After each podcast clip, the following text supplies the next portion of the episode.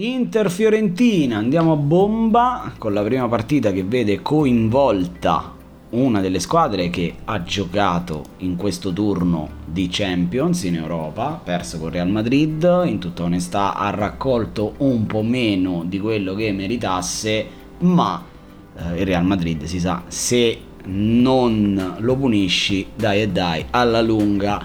il gollettino te lo fa sempre. Ma a noi ci interessa la partita di campionato Inter-Bologna. Uh, L'Inter quindi uh, ha finito mercoledì sera, il Bologna uh, ha giocato nel posticipo di lunedì se non ricordo male, vincendo di misura contro il Verona.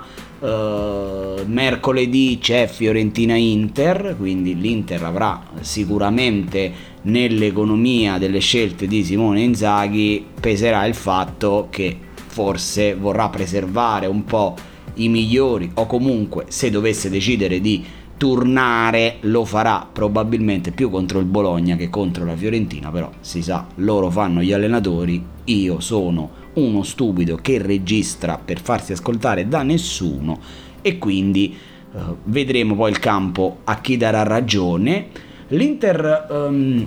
quest'anno, tranne nella partita col Genoa, ha sempre preso gol. Questo secondo me è, un, um, è una situazione figlia del fatto che nonostante la difesa sia il reparto, uno dei reparti più solidi di questo campionato, la difesa dell'Inter, quest'anno vedo Andanovic un po' come quando si impalla lo streaming, quindi ogni tanto mi sembra faccia qualche eh, passaggio proprio a vuoto. Eh, ecco perché lo sconsigliato, vi stupisco, questa volta parto dallo sconsigliato, è proprio Andanovic. Non mi aspetto che il Bologna arrivi con facilità davanti alla porta, però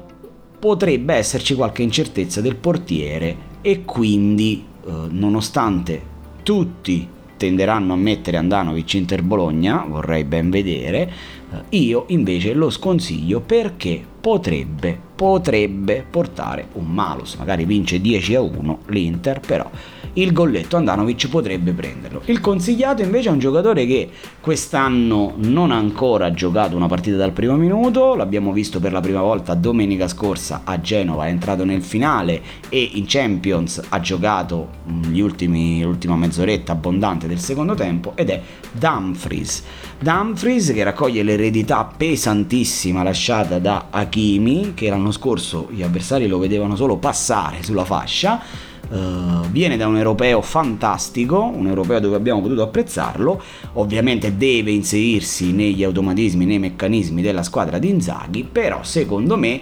potrebbe essere la volta buona che lo vede partire dal primo minuto e perché no potrebbe regalarci qualche soddisfazione. Quindi Dumfries, il calciatore consigliato, Andanovic, il buon Samir, perdonami Samir, è invece quello sconsigliato per quel che riguarda Inter Bologna.